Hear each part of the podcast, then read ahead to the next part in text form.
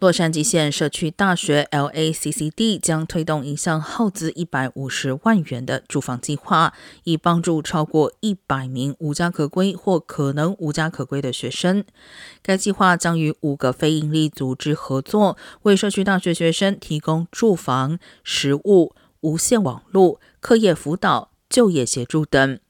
LACCD 的官员表示，全加州面临住房费用高涨的危机，而加州公立大学系统，尤其是社区大学的学生受到最大影响，因为社区大学绝大多数学生来自低收入家庭，有超过一半家庭收入在贫穷线以下。